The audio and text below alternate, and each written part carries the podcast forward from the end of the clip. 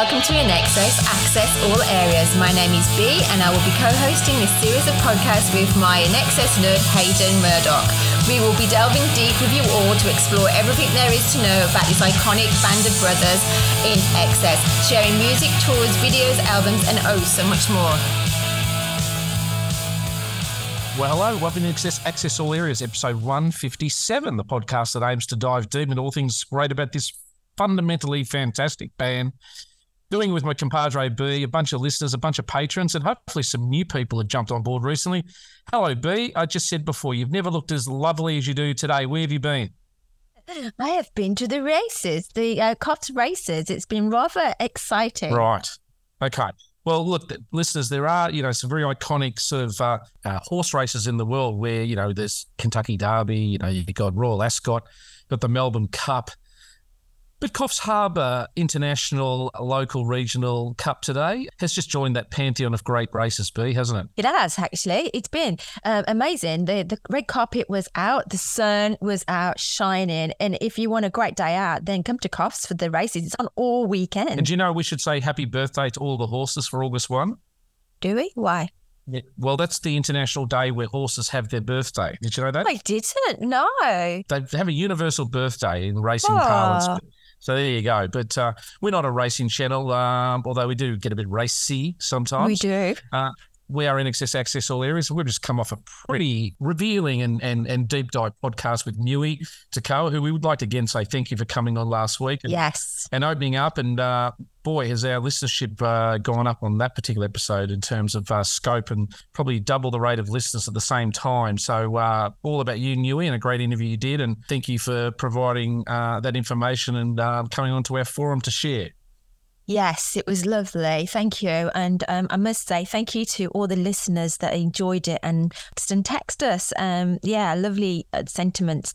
Everyone still loves our Michael, don't they? Hey, They do. They do. They Well, do. We have a, uh, I guess, a f- another feature interview today, and we probably haven't coined this, but we feel like it's a bit like Michael month at the moment. We are in that little period of 1997 where, you know, obviously Michael tragically lost his life. So our format to this show is a little bit different um, to normal weeks and a bit similar to last week. And we are wanting to sort of get people on who knew Michael particularly well, uh, were around him at that particular time. We have on today and for next week a two-parter that we're so excited to chat to, who's somebody we've been chasing for over a year now uh, has chosen to come on and, and share his uh, friendship with Michael. And then really is what, uh, well, the person who was really fundamentally his best friend. And that's Greg Perano, who's coming on today. Uh, also, want to thank Richard Simpkin coming on today as a bit of a chaperone and allied to to Greg. We had the pleasure last year, B, of going up to uh, Bondi and having a little bit of a 25th anniversary wake remembrance with both Greg and Richard. So it was nice to meet the uh, the two of them together as well.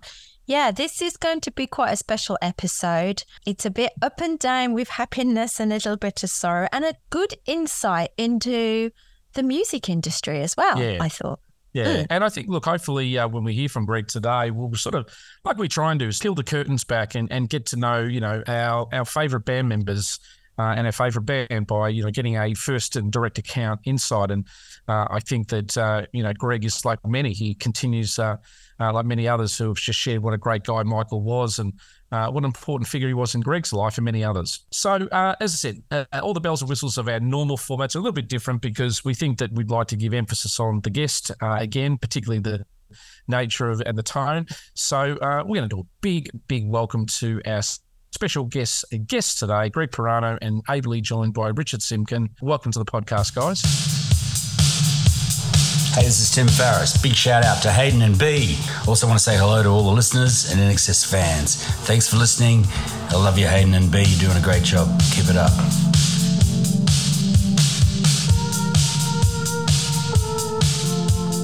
And now it's time for topic of the week. Well. We're actually joined today, very, very luckily, by a former guest of the show and also a very brand new guest to the show, uh, Richard Simpkins and Greg Perano, who obviously a lot of our listeners know uh, through the journey. We've spoken about it lengths and things. Uh, welcome aboard, guys. Hello. Thanks Yeah. for having us. Hardly the video. I'm going to define a friend. I've gone to the uh, Webster's Dictionary here, and it says a person attached to another by feelings of affection, assistance, or personal regard. In the world of a lot of uh, friendship inserters, Greg, I will bow to you and say that you and Michael were truly friends in the true definition of the word. Look, that's that's a definition in a dictionary. I would say, you know, what what makes people true friends is the small things that they connect with, and then the big things that they connect through. You know, similar passions and loves.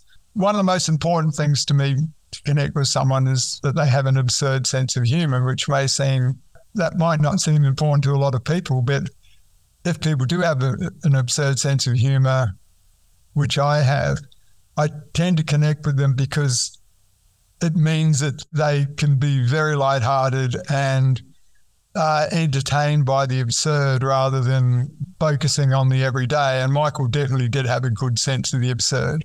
A lot of people, as you know, like you and I, all three of us are on Facebook and social media, and you know, every time a picture pops up of Michael, it's mostly girls going, "Oh my god, look how hot he is," and everything else that they write about. And and then even when I see interviews on TV with with people that knew Michael or worked with him, they they don't always talk about Michael's sense of humor and and how he loved to laugh and and be silly, you know. Um, and I think that's that's a good thing. We've got Greg today because um, there's lots of silly things that well, lots of things that Michael found funny and silly, and not only was he a great storyteller. I was say absurd's uh, not necessarily silly, or it's more to do with taking the everyday and turning it upside down so that it becomes a little more accessible to you. You're not uh, pedantic about life. You know, you see absurdities and all the little things around you. I'm very keen to drill down on that notion because uh, in my uh, little bit of research I did, I think you guys, uh, particularly Michael and yourself, shared a love of Monty Python. And was there a hiking experience that you and Michael did up at the Blue Mountains where you decided to name some interesting flowers? That's one of the incidents that's online. I mean, people have already read about that. But I found when I went and stayed in Paris with Michael, it was the best I'd ever seen him ever. Not so much attention focused on him you know, Paris is always full of big stars, and the French treat people quite differently. Michael was at the time seeing Helena. Um, she had like supermodel friends, of course. We ran into some friends of mine, Andy and Jody, and they'd got married and were doing a backpacking tour of France. And Mike said, Look, come out to dinner and then we're going to go to this party. And Andrew turned up dressed like a Frenchman with a striped shirt, beret, and immediately it was a it, it, it, immediately it was quite a comical situation. And we had our pizza, and then all the women said, "Right, we have to do our makeup before we go to this party." So they all put lipstick on, and Andy went, "Well, we better do ours." So we all, Mike, Andy, and I oh, put no. lipstick on as well. And we're walking down the street, and the women are kind of sort of removed themselves from us, and we're carrying along like like three very camp Australian queens. Fantastic. And we said to them, "Let's catch the train," and we sat in the back of the carriage. and you sat on Mike's lap, and Mike and I had this like imaginary bitch fight about you know, you're always flirting with other men and you've got lipstick on and eyeliner. And the point is that he was completely open to doing that. Another facet of his character, apart from that absurdity, is that Andy and Jody had very little money. They're touring, they're staying in hostels. At the party that night, Michael said to them, Hey, where are you guys going next? And he said, Oh, we really want to go and stay in the country. And Mike said, Oh, well, you can go and stay in my house in the south of France. And oh, wow. Andy came up to me and said, Is he serious? And I said, Yeah, that's, that's fine. And so the next day, not only did he give him the keys to the house, he gave him the keys his four wheel drive Mercedes Benz. And, you know, it was a beautiful big chateau. So they went from staying in, you know, hostels to staying in this beautiful house. And then Andy rang up and I said, How is it down there? And he said, Oh, we're having roast artichoke and drinking. they were there for 10 days. And Michael called up and said, Look, I'm coming down. And they went, Okay, well, we'll be gone tomorrow. And he went, No, I, I actually would really like some company while I'm down there. So could you stay and keep me company for another week? And they did. It took them to every beautiful restaurant. All Andy had to do was drive them home at night because Michael would like to indulge. But, but then Andy said one night, They all took ecstasy. An hour's drive took them five hours to sleep in the in the passenger seat. And just as it got light, Jody went, I think this is where the house is. And they drove down, drove through the gates and parked. And Mike woke, woke up and went, Oh, we're here. but that was the sort of person that says a lot about his character that he would extend his hand like that to people. It wasn't like he wasn't trying to make them make him feel good. He was trying. He, he wasn't. And that was nothing to do with what he was doing. He just thought, "Hey, I've got this big house. Here's this people on their honeymoon. They can go and stay there because I'm not there at the moment." You know. Yeah, he wanted to share what he had. Very much so. That was that was the sort of person he is.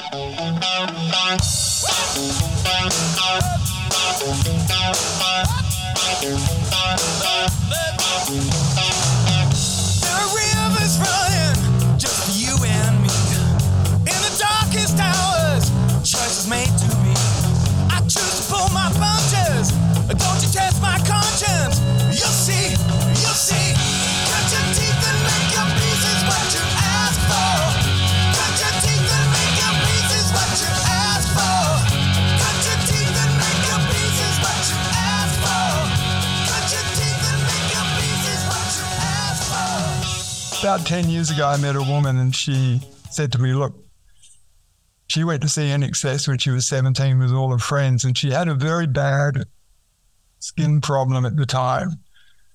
And her friends are very attractive. And Michael came up and talked to them, and she went, Oh, obviously, he's going to try and seduce one of my friends. And he said to her, Do you want to go and sit on the beach? And she went, Yeah, okay, you know, it's a bit strange. And he sat there for about four hours and told her that her skin would clear up. He said, Look at me. I had bad skin. He said, Your skin's going to clear up. You're going to be okay. This is a really short period of your life. You'll be fine. In four years' time, you'll forget about the people who've been mean to you.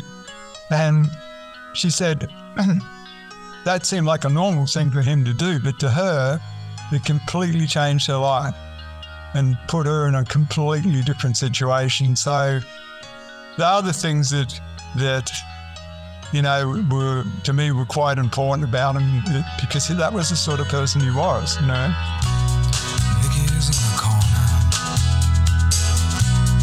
Black coat on,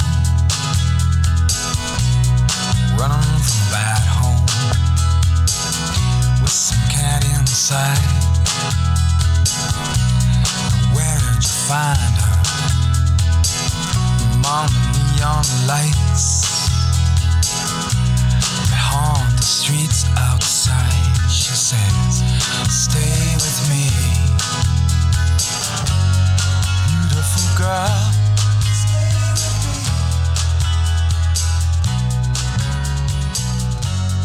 How did you first meet uh, Greg? Obviously, you were very heavily involved, I guess, in the music scene in the early 80s. How did that initial meeting come about and what sort of connected you guys in those early days? INXS were huge fans of hunters and collectors. And when we first came up to play in Sydney, these guys kept turning up, but one of them kept coming right down the front of the crowd and just staring at the band like really intensely. And I said to someone after a couple of nights, who are those guys? And they said, oh, they're this band INXS, and that's Michael Hutchence. They came down to Sydney and we played at a place called the Jump Club.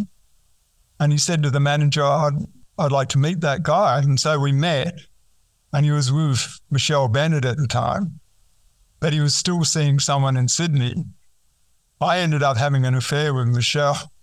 So for a period of time, we intensely disliked each other. Well, I don't know, I mean, because she ended up going back to him and it broke my heart. But but I have to say that when the Talking to a Stranger film clip was on Countdown, the phone rang. He knew my phone number. Picked it up and it was him. And I said, hello. And he said, hi. And I said, what do you want?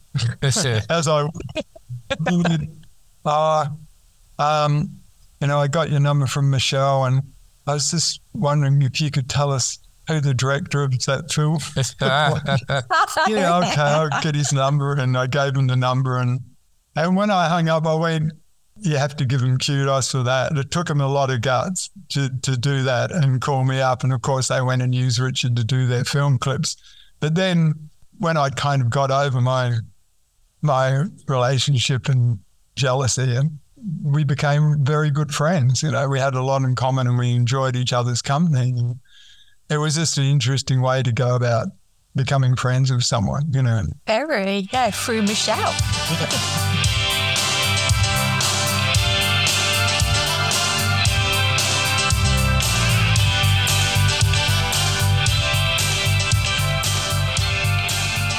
Michael had this innate ability to, you know, break a lot of hearts, but the girls and sounds like friends or whatever, they seem to forgive him and Kept hold of the relationships, yeah. yeah, he had such a charm about himself that he was very hard to dislike. It sounds, you know, like once you got to know him, uh, and that's probably relates to both yourself, Richard, and, and Greg, because you you had that time to sort of get to know him on a different level than than most of us. thing about it was too is that he was just as happy sitting on the floor in his hotel room, talking all night to a girl and whoever else was there, as he would have been if he'd slept with them.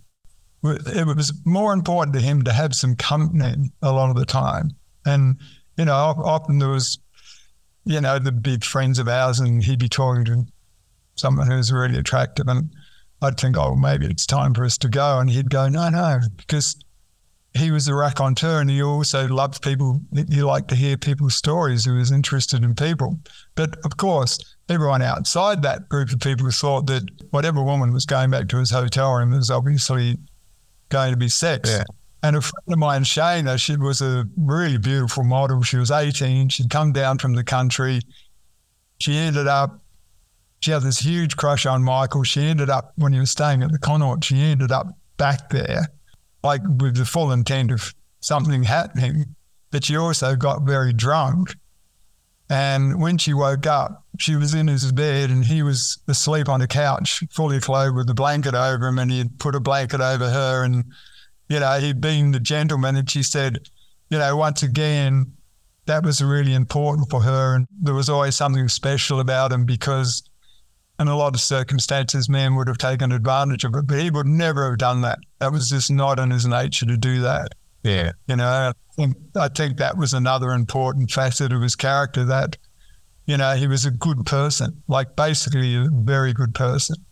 And all the wild stories and everything else, I mean, half of them are what people, they come out of people's imaginations because, you know, it's like people, when I was in Hunters and Collectors, people, someone said to me once, oh, you must have got a lot of girls. And I think, I said, do you really think that's why we play music? Well, Do you really think that was the main drive behind what? That's just insulting. You know, it just it makes you look really shallow and it makes you look like, you know, you don't have any substance. You know, what, what was a lot more important about Michael was that his music made a lot of people feel very good and they grew up with it and they related to him on that level. And I think it's very important that people know that he was a good person and was a decent person. That's you know that that to me was the most important thing. And he had a, I mean, he had charisma and he had charm as well, but there was something about him. He was very, always a really vulnerable character.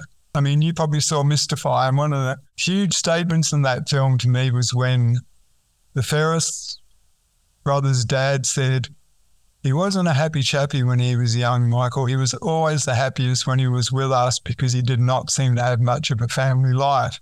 No matter what happened, to Michael, everything he would have loved to have had Family. a true family growing up. He would have liked to have had just normal parents and had a family. I mean, he's a guy, he never owned a dog. He never lived in one place for a long time. He sacrificed a lot of things that he probably would have loved to do for play music, but he was always a very vulnerable person. And I don't think people realize that. And people think that once you're in a successful situation, you're ironclad. But he suffered a lot from insecurity, especially when people attacked him personally in the press or criticized his band through him.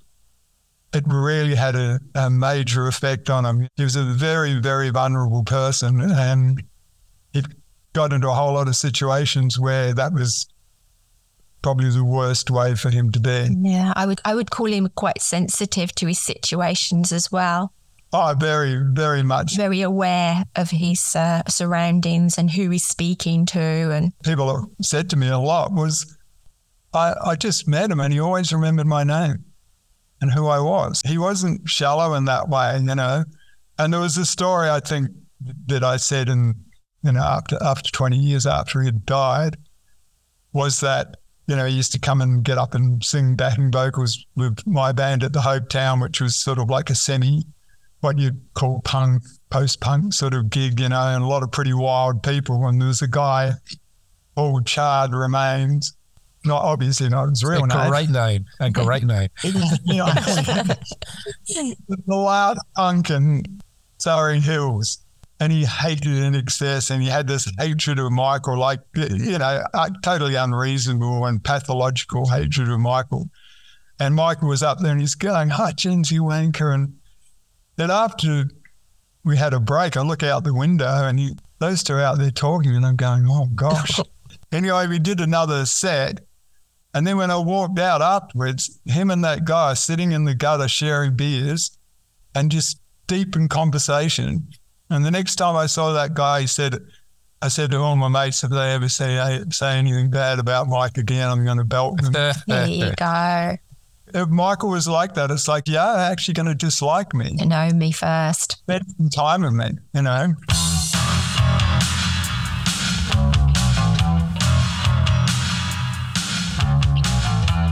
This really relates to our current the current situation and for some people's psychological problems and mental health problems. After he had his accident, if he drank or if he did anything else, it was really strange. I couldn't relate to him at all. But a friend of mine, Paul, used to live in Point Piper and had a great view of the harbour. And he'd invite Michael around for dinner. And of course, we'd smoke some marijuana. And Michael became the person that I used to know. Really funny, really relaxed, really laid back. I mean, we seriously learned a dance that Suzi Quatro had in her film clip. There was a glam rock clip, and it's such a silly dance that it was just hilarious because the keyboard player would come out from the keyboard and do it in the middle of the song as well. So we watched it over and over, the three of us, and learned the dance. Those are the best nights I ever had with him. That was when I saw him having the most fun. That's when I saw him completely in his element.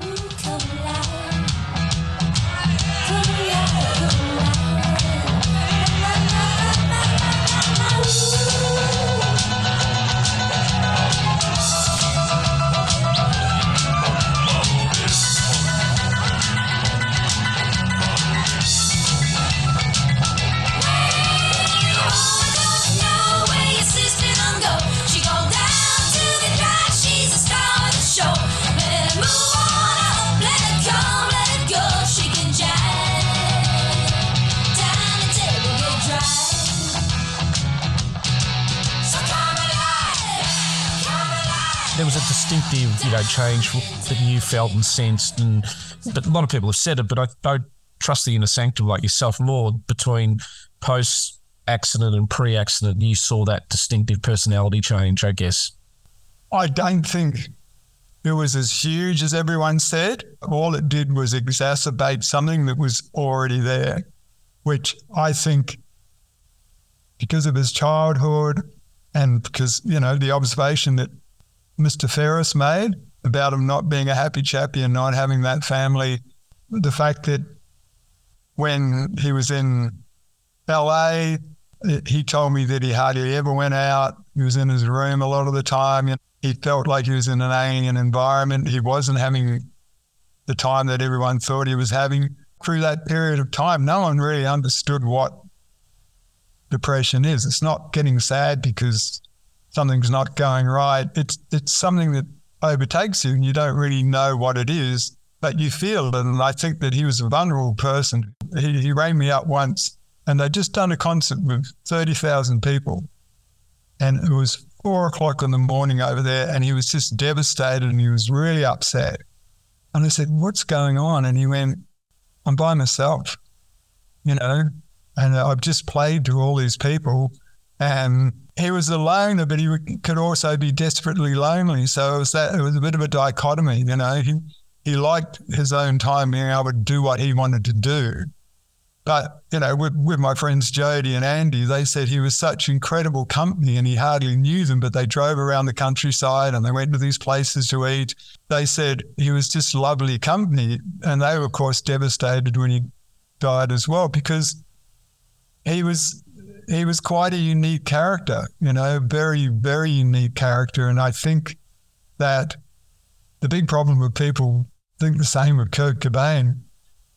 When people like him get put into the spotlight and they're constantly in the spotlight, seems to be, and especially in the Western world, it's a natural instinct of a lot of people to turn on those people because you know, they've become, you know, the tall poppy syndrome. They've become very successful. So let's find some flaws in their personality. Let's find some flaws in their character. Let's find some flaws in their behavior because that's what's going to spread stories about the person. You know, they're the stories that people become interested.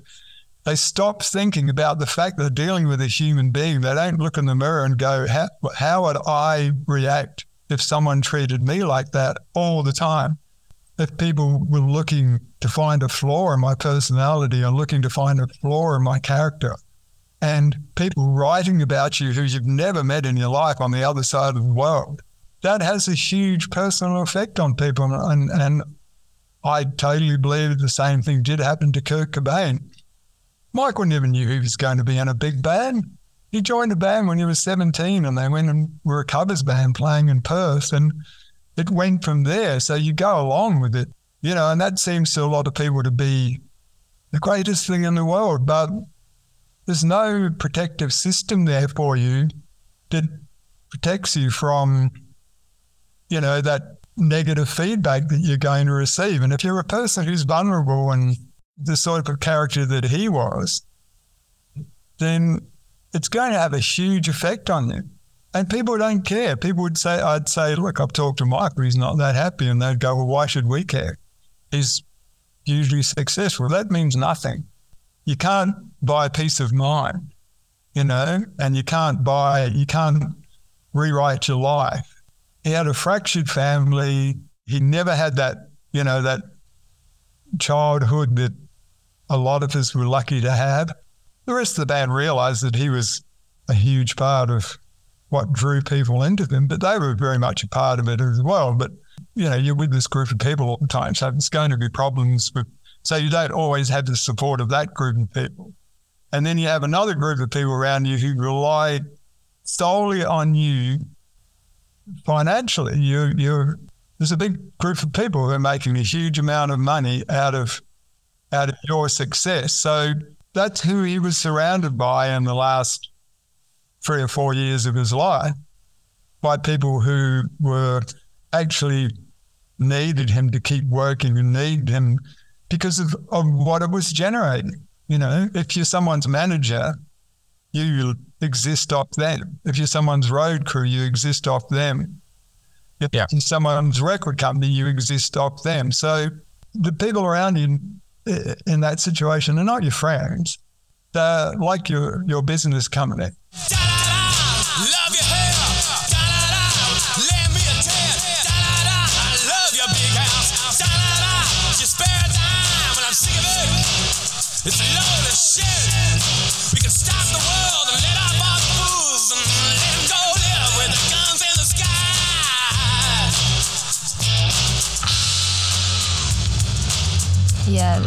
the whole responsibility he felt on his shoulders. While you were talking, I was thinking about there's this new documentary on Wham at the moment, and and you you feel the pressure from George Michael. I didn't realize that they were only 16 when they met at school, or 12 even.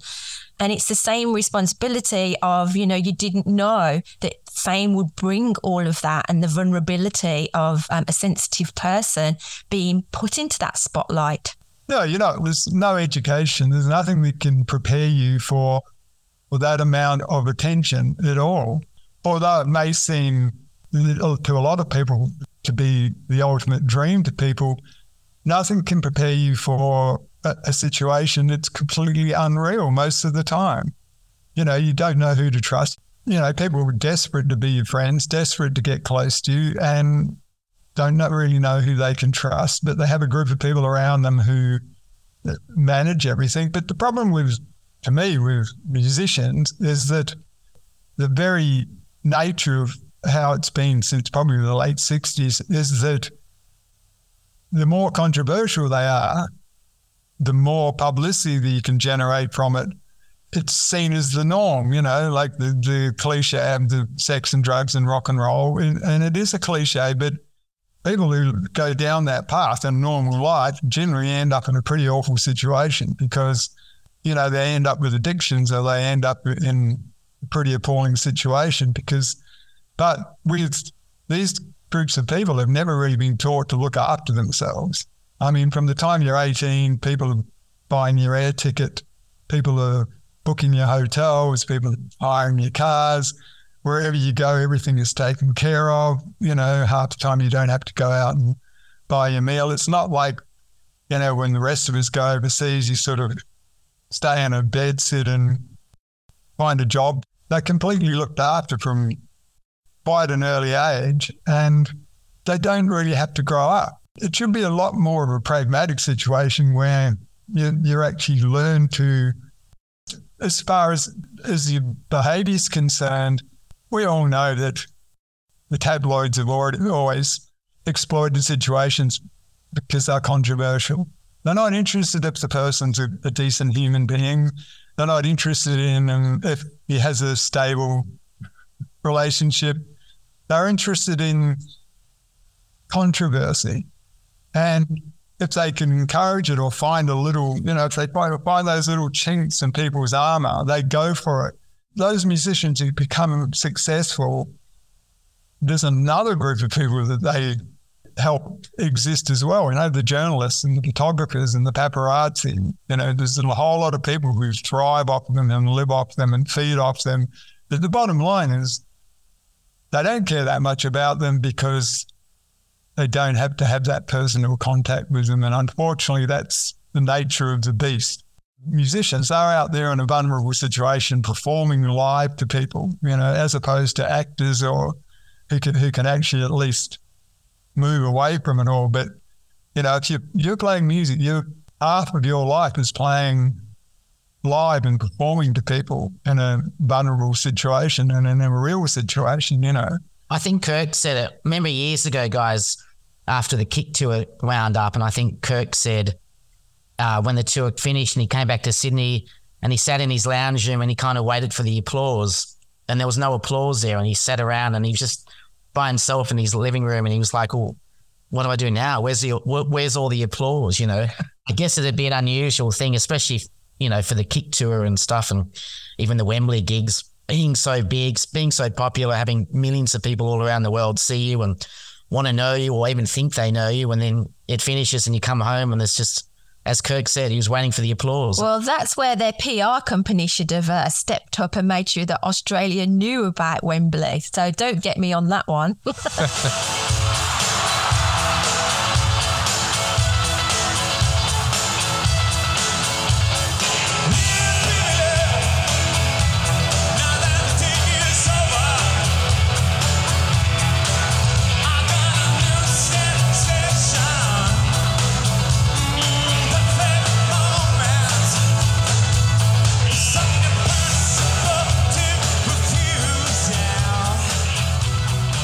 back to sort of the positives of your friendship. Um, in a world where we didn't have mobiles or social media and things like that, you always seem to find each other regularly. Um, how did how did you keep in contact with him? How did how did he find you? I mean, it was just the old school home number or hotel numbers. How did you guys see, connect when you lived in different different parts of the world? Yeah, it was just a home. You'd just get a message on the answering machine and say, "Oh, I'm coming back next week and going to be under this name at this hotel." You know, he had my number and you'd call up and at different times if something had happened to him. Like when he met Helena, he called me up straight away and he yeah. said, I have to meet her, you have to meet her. And I went, yeah, well, I don't know if it's going to happen. He said, oh, no, you're coming to France. And I went, yeah, that's all right for you to say. You know, I've got like twenty dollars in my pocket, and he said to me, "No, I've booked you a flight tomorrow night." you come in like it or not. I don't know. I can do that, and he said, "Yeah, you can do that." I flew to France and met Helena, and and in those situations, like in the south of France, it was a friend of Helena's, and it was Helena and I, and we just did very normal stuff, like went for drives, went up into the hills. You know, even in Paris, like he wasn't hanging out with all the superstars. The person who ran Helena's agency had sort of adopted this street kid who'd become a good friend of Michael's. He played music as well. His friends were like lived in squats and the party we all went to dressed up with makeup on was in a squat with like a tiny little record player. And there's, there's a Joni Mitchell song called Free Man in Paris. And it's actually, I think, about a record company exec, but it said it says, you know, he was a free man in Paris. You know, no one hitting him up favors no one's future to decide. And it's about someone involved in the music industry. And when he was in Paris, he was because he didn't have that pressure. He didn't have to perform for a while. He was with someone he loved. You know, she had quite a simple apartment in Paris. And no one really cared who he was. And he loved that. He loved walking. We were actually walking around the streets with a friend of Helena's from Denmark. And she was a well proportioned woman of, you know, you know butt woman. And I'm walking along and then I said, well, all these boys on the other side of the street in Laos. And I said, I think you'd be recognised. And Michael went, not me. It's her. and they were the boys. I heard them. They were all talking about, oh, look at her. Woo. he could sort of go anywhere and, and feel relaxed and, you know, be happy with the person that he was. Yeah, he was away from the pressure at that time. The French are completely different. They're not, they just, just go, hey, INXS and leave it at that. And it was the happiest I ever saw him ever in my in Paris because he'd reverted to being just like the teenage kid and it was all fascinating and it was like, wow, we were in Paris.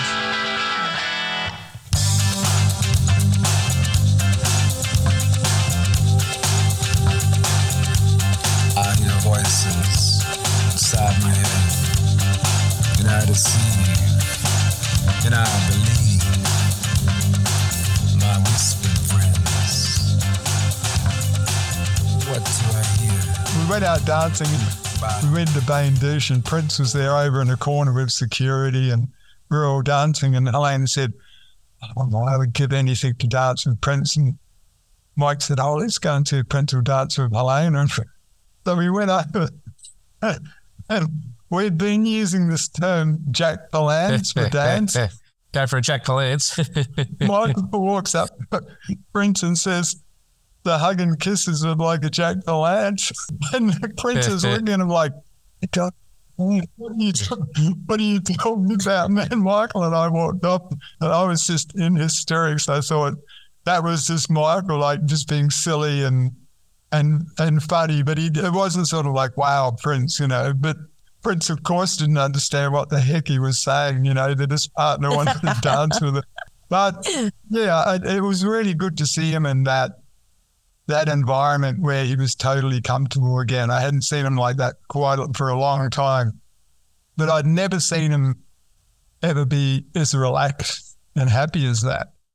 It's always really good to know that he had that period where there was times in the south of France where people like Bono and Simon Le Bon were actually really good friends with him because they all lived down there and they lived down there to get away from people and they could all hang out and you know Relate. like Mm. rope into the pool and do all do silly things and that was how they were you know they felt they were a group of people who understood each other and understood what they were sort of going through so at the end of the day Bono was actually very close to Michael, you know, because there's a public persona with Bono, but there's a private persona with Bono where he's actually like his best friends are his friends that he went to primary school with.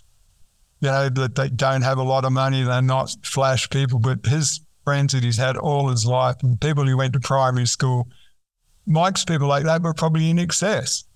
So it's pretty hard to kind of like play a group of people who you childhood friends and keep them as your childhood friends because they're not removed from what you were doing. And Bono was very lucky that he had a set of childhood friends who always put his feet on the ground, always, you know, keep him sane. He can always, and Bono in a, in a social environment in his own home is the one getting the drinks, doing the dishes, looking after everyone and taking care of anyone. And everyone else is more important than him. You know, it's like when Michael came out here and people who'd lived with him and people who knew him when he had very little, he felt relaxed with those people because we'd got to know each other as people. It had become such a huge machine that he was a bit separated from that. Whereas Bono could always go back to Ireland and knew what the Irish are like. They always sort of, hey, you know, and disappear for a while. Whereas he didn't have anywhere to disappear. Once you get to that kind of level, it, it is pretty hard unless you've got that stable background, unless you can go back and hang out with the kids that you went to primary school with. You don't have that because let's face it, the, the kids you went to primary school with, if you you were friends with them all your life, you're friends with them because you were knockabout mates when you were kids not for any other reason. There's no other reason why you would be friends with those people except maybe you were true friends when you were when you were growing up. Well, shared experiences, you know. Yeah, yeah. And, and you know that's what I mean. He was friends with, with the Farriss boys and that that group of people, and they became a really successful band. So the friendships changed completely because you're with each other all the time. So, and it's pretty hard, you know, it's a hard sort of environment. So you don't have the someone, someone, those people to go away and hang out with. It's separate from the work life to you, to the family life. Yeah, he had no one to go to. No, just the hotel room. Yeah, he, and that's why he flew you over.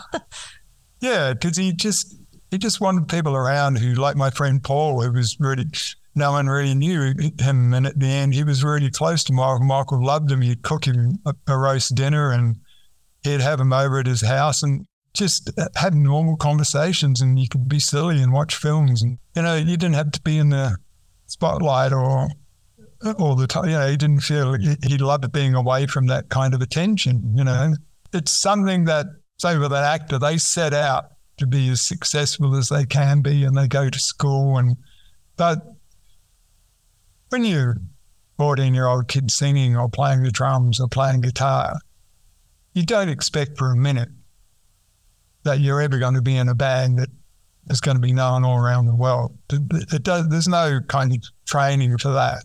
You know, there's no kind of training ground for it. And that's what I'm saying about people who are, who are musicians.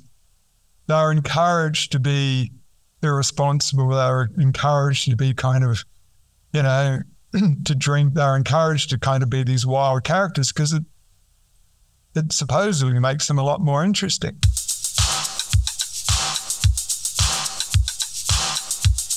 Come over here.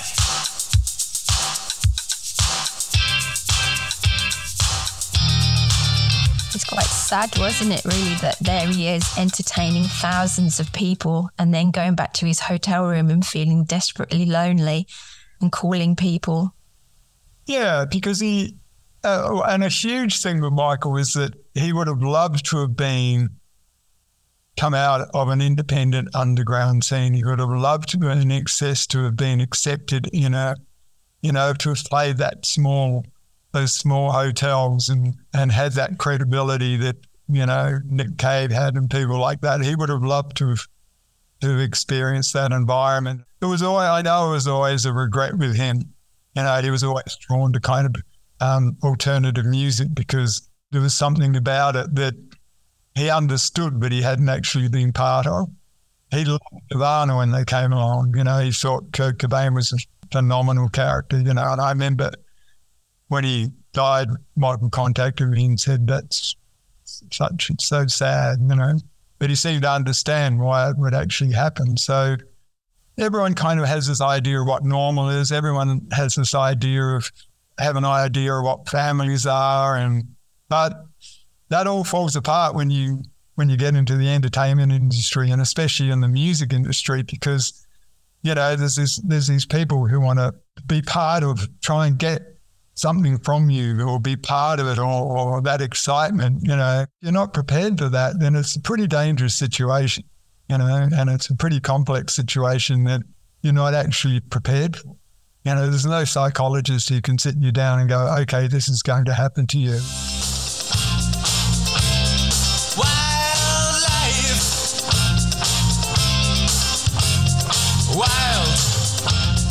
Life.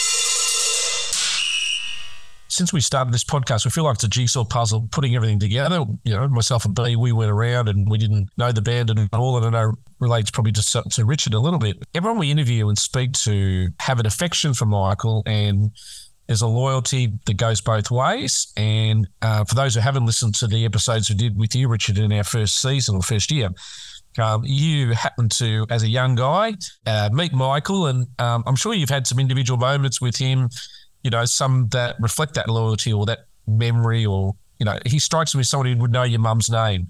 I'd always be excited when he called me Richard because a lot of the times he'd be like, hey, mate, or it was always mate, mate, mate. And then sometimes I'd, I'd think, does he know my name? So I'd, I'd get something signed and he's about to sign it. And I'd be like, can, can you sign it to my name? And then he'd be like, to Richard. I'm like, oh, okay, okay, I've got this. Yeah, I mean, my story is quite unique, as you know. Like, I mean, me and Greg have the complete polar opposite stories here because Greg was his best friend, and and there I was, this, as you know, I've told the story on here before, this 16 year old kid that loved INXS and went down to the studios on my school holidays, just hoping to get my kick record signed, and you know that was probably all I could ask for and all I really wanted, and then I don't know, I just found Michael took me under his wing and just kind of took me in a little bit and just made me feel really comfortable and then kind of always like looked out for me, you might say. Like there's many stories where I was like at, a, you know, he, I got into some parties and,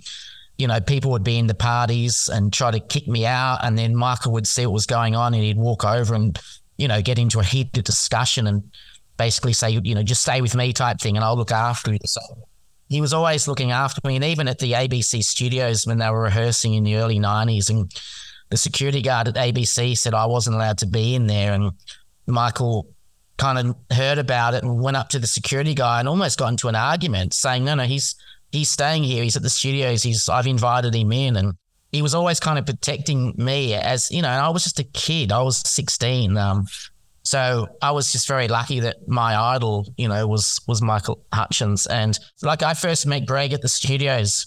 I'd be sitting outside, of course, on the cold marble floor, probably getting piles. Uh, and Greg would be there um, coming in and out. And we were like, who's this guy always hanging out with Michael? And then we found out his name was Greg and he was Michael's best friend. And Greg was always nice to us. And the very first time I saw the French uh, seven inch single of um, Simple Simon, you know, there's that rare cover one. Greg took it to the studios and he came over to me and he's like, Hey, have you ever seen this? And I'm like, Oh my God, what is it? And he's like, And you know, there was no internet in 1990. You couldn't just No. get up Google. And I'd never seen this French single, you know, Simple Yes. Simon. And Greg had a copy. I think it was your friend's from memory, wasn't it? You, And you got Michael to sign it for your friend. It led me into this like six or seven year journey. I'm tracking down this rare single that, that Greg took to the studios once. Um, and I eventually found it and got Michael to sign it. But um, no, I just knew Greg as Michael's best friend. And there's just been a nice thing, I guess, with Greg and I over the years. We've kept in touch over the years and uh, we've remained friends. We both have a, you might say, quirky sense of humor, Greg. Would you say that? You might. Richard has an absurd sense of humor as well. Yes, I know.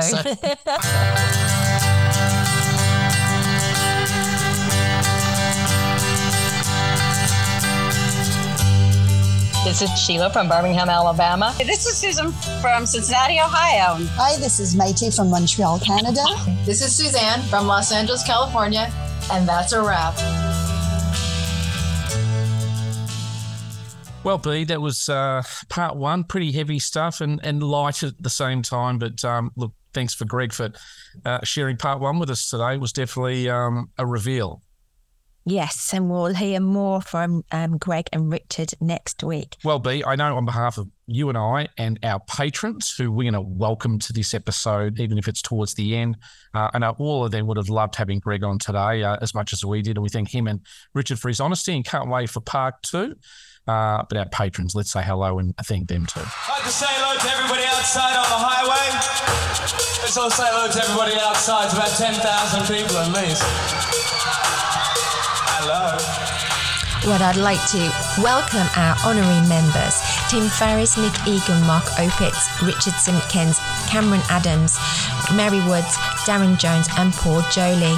And our patrons Carmen, Laurie, Kerry Ann, Danielle, Sarah Markham, Sarah Camia, Dr. Jim, Katie, Lisa Mack, Anne Marie, Susan P, Susan B, Foxy, Pedro, Mandy, Lisa, Yvonne, um, Amanda H, Amanda V, David, Tracy, Paul, Ella, Ryder, Tony, Erica, Abigail, Martin, Val, Jim, Kelly, Jackie, Sheila, Shannon, Helen, Brett, Suzanne, Laurel, Barge, Genevieve, Shelby, Manny, Laurie, Jill, Leos, Heidi, Paula, Lisa, Angie, Nancy, Juliet, Scott, Anthea, Maria, Tracy, Vernon, Jamie, Diana, Stefan, Andrew, Georgie, Stephen, Keisha, Mark, Vernon, Lachlan, Mandy, Rachel, Nick, Sula, Amy, Diana, Paul P, Paul B, Alicia, and our special mentions are to Sue D, Joe Robbins, John A. Vink, Michael Spriggs, Glenn Davis, Paul Boozy, and Jay Finlayson. And our special happy birthday to John Farriss. Thank you guys. Thank you so much for contributing and keeping this podcast going. Thank you.